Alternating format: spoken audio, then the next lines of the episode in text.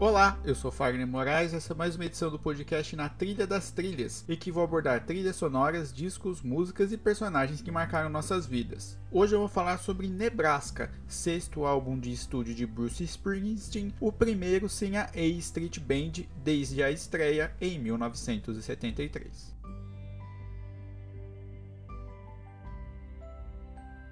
Bruce Springsteen era um sucesso no começo dos anos 1980. Em uma carreira em ascensão desde o início da década anterior, ele explodiu com um hit em nome do terceiro álbum de estúdio, Born to Run.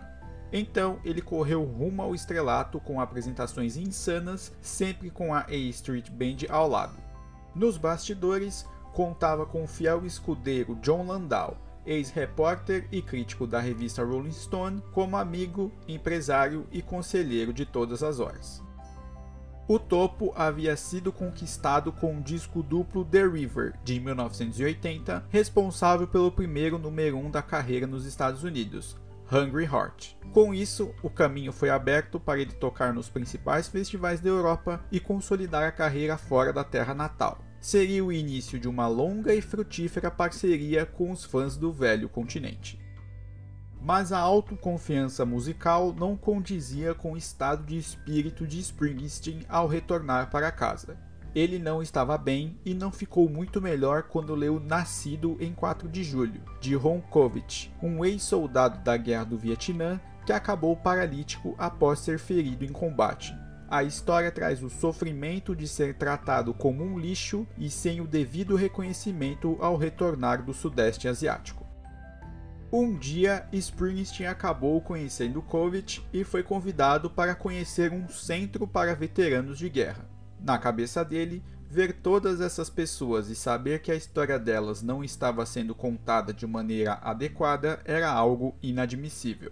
Foi quando, inspirado pelo ídolo Woody Guthrie, acabou fazendo um show beneficente para arrecadar fundos para ajudar no tratamento dos veteranos do Vietnã. A partir disso, Bruce sempre tentaria usar a própria arte e a si próprio como instrumentos para uma sociedade melhor.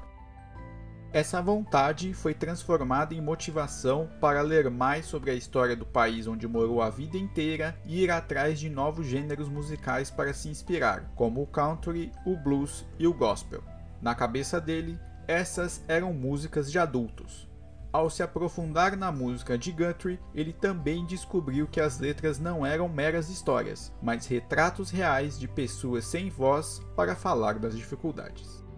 A leitura deu espaço para reflexão sobre a própria vida, carreira, fama e como recusar determinados caminhos era extremamente difícil.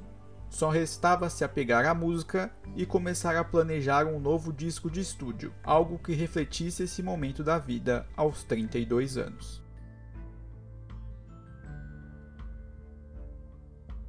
A história de Nebraska começa com Bruce Springsteen mudando o jeito de gravar as demos, primeiras versões de músicas que podem ser definitivas ou não sai um antigo aparelho de som muito simples e entra um gravador Tascam 144 de 4 canais com dois microfones. A primeira mudança aconteceu para ele poder acrescentar guitarra ou percussão para a Street Band ter uma ideia melhor do trabalho em estúdio. A segunda mudança aconteceu do ponto de vista pessoal. Na autobiografia Born to Run, lançada no Brasil pela editora Leia, o cantor conta ter colocado de lado qualquer agenda política e tema social daquele momento para buscar uma música que refletisse o próprio estado de espírito daquele tempo. Não havia um tema específico, mas uma insatisfação geral. Ainda no livro, ele disse que essa busca passou por nomes do folk, country e blues, como Woody Guthrie, Hank Williams, Robert Johnson, John Lee Hooker e Bob Dylan, os contos góticos de Flannery O'Connor, os romances noir de James M. Cain, o cinema de Terence Malick e muitas outras referências, como o barulho incessante dos lugares até uma viagem pela Rota 66 em que o único destino possível é o próprio silêncio. O mês de dezembro acabou sendo bastante produtivo para Springsteen, que escreveu 15 canções em pouco mais de duas semanas. Tudo estava vindo rápido, como um desabafo desses que paramos apenas para tomar algum fôlego, como se as perguntas na própria cabeça fossem respondidas com rapidez na ponta da caneta. Todo o pensamento e reflexão daqueles dias virou uma letra de música ou uma ideia para ser usada posteriormente. Algumas delas seriam usadas apenas no trabalho seguinte, Born in the USA, de 1984. Com a ajuda do técnico de guitarra Mike Batlan, Springsteen montou no próprio quarto, na casa em Nova Jersey, um estúdio caseiro na manhã de 3 de janeiro de 1982 e começou a gravar as demos das canções, que acabaram sendo 15 ao todo, com cada uma levando 3 ou 4 takes no máximo para ficar boa. Foi um trabalho de 24 horas. Com as demos prontas, mixadas em um Gibson Ecoplex para uma caixa simples de som, ele levou o trabalho para a Street Band em Nova York.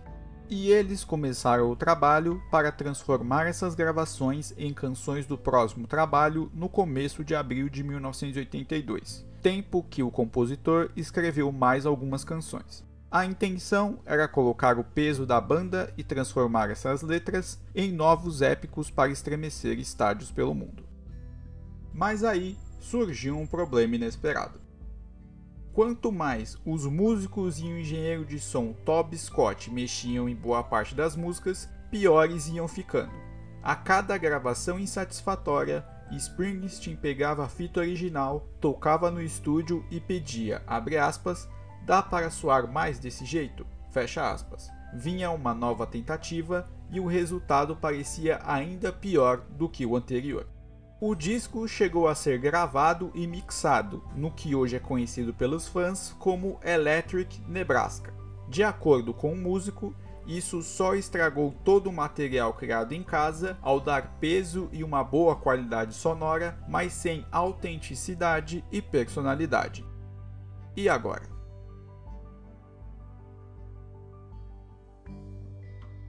Com as sessões com a A Street Band finalizadas no começo de maio, a solução era lançar o disco exatamente como havia sido gravado em Nova Jersey. Mas havia um problema. Pela forma como foi feito, o risco de a versão praticamente crua gerar muita distorção e não reproduzir o som de maneira adequada no LP era muito grande. Foi quando Scott entrou em ação para fazer o que Springsteen chamou de mágica de estúdio.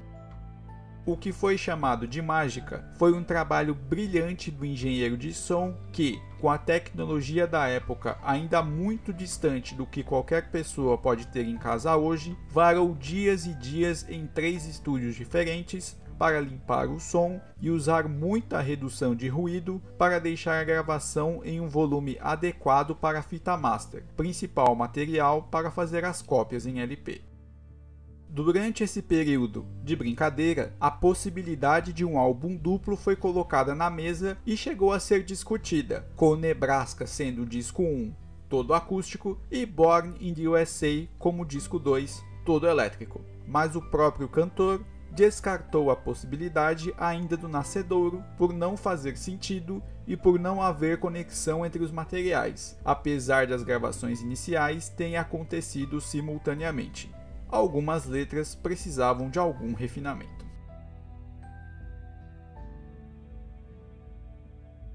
Lançado em 30 de setembro de 1982, Nebraska chegou ao terceiro lugar nas paradas dos Estados Unidos e no Reino Unido, apesar de ter vendido menos do que os anteriores. Sem nenhuma ou pouquíssima exposição no rádio, foi a primeira vez que um disco de inéditas não ganhou uma turnê para chamar de sua, com o álbum nas prateleiras das lojas, Springsteen fez uma longa viagem de carro, de Nova Jersey até a Califórnia, para refletir.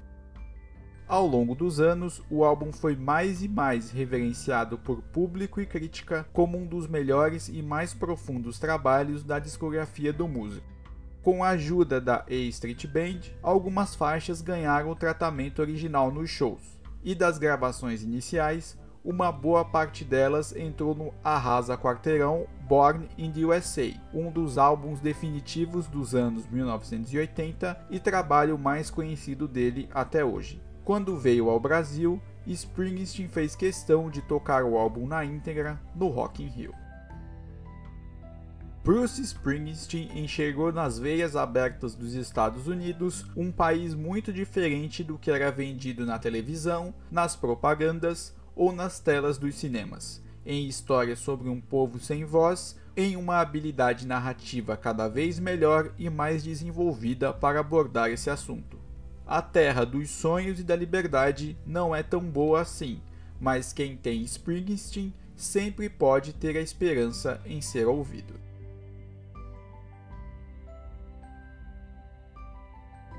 Esse foi o Na Trilha das Trilhas, podcast sobre trilhas sonoras, álbuns, personagens e músicas históricas do cinema, da TV brasileira e mundial.